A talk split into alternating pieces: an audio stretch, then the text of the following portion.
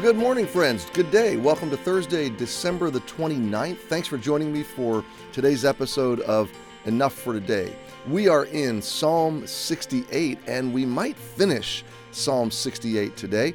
And so I invite you to join me there and uh, let's read together. Let's pick it up where we left off yesterday. We are um, in about verse 33. And the whole sense of this psalm is the mighty victory and the victorious strength and power of God for the sake of his people. So there's a lot of gospel here, there's a lot of Christmas here, there's a lot of celebration.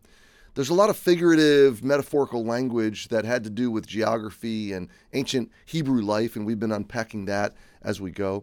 Um, so it's it's been a dense psalm, but it's been an encouraging psalm. If you pull out, you know, at the 10,000 foot view and look at it, the big picture is kind of summarized here towards the end, verse 33 To him that rideth upon the heaven of heavens, which were of old, lo, he doth send out his voice, and that a mighty voice. So the idea is that we belong to the most powerful power in the universe. We are the children, those who trust Jesus and know him. We belong to the God who rides on the heaven of heavens uh, which were of old. He is everlasting to everlasting, Moses said in Psalm 90. And He is our home, He is our dwelling place. And I love this phrase He doth send out His voice, and that a mighty voice.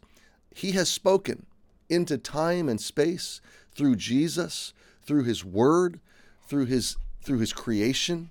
Uh, we are without excuse. We can know Him. He is knowable. He is approachable. He is accessible. He sends out his voice and a mighty voice, and it's an invitation for all the world to do what? Verse 32 to come to him, to sing to him, to celebrate him, to know him, um, to be known by him. Verse 34 is yet an invitation to worship and to celebrate. Ascribe ye strength unto God. Now, let's talk about this for a minute because this is a powerful um, expression. To give strength. The scribe is to give or attribute or to be given. Um, so the idea here is not simply to extol his strength or to worship or to praise his strength, it is to um, acknowledge in our being the strength that he has. It is to reckon, it is kind of to appropriate in our own understanding, in our own psyche, that all power, all strength is his. Um, and, and this is important. Why?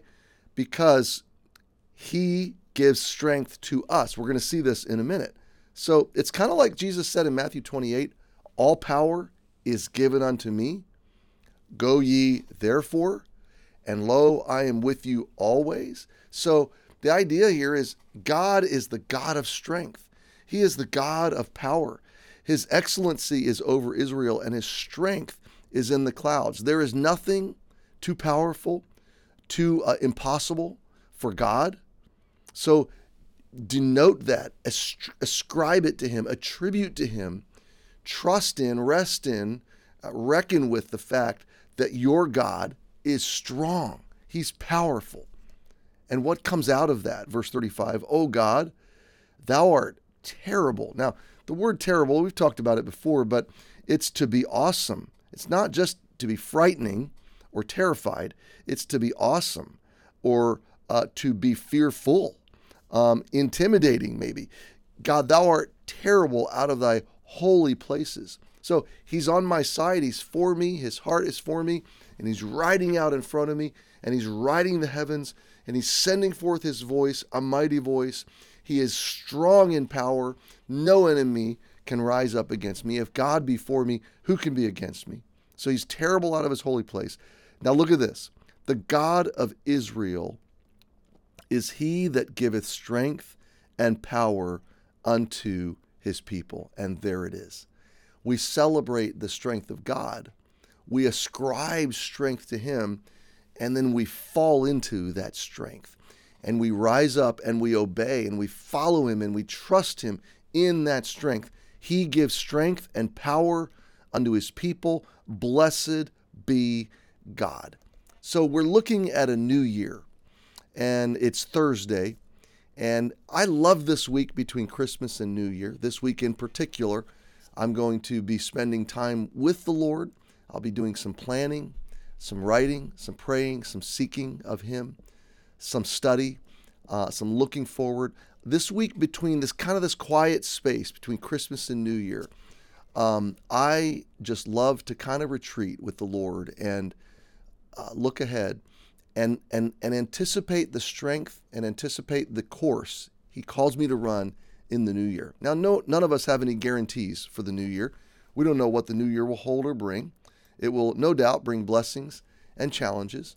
And yet, it's, there's something incredibly valuable about setting your course. So, I'm going to talk to you a little bit about that tomorrow. Uh, before we start a new psalm, I just want to spend maybe a time or two with you just looking about the new year. So, I'm going to leave it there with you today, my friend.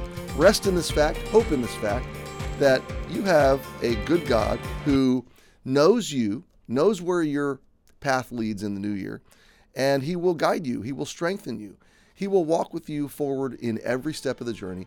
He has the strength and power that you need for today, for this week, and for the road ahead, even if it looks confusing or perplexing. So happy Thursday. We'll see you tomorrow.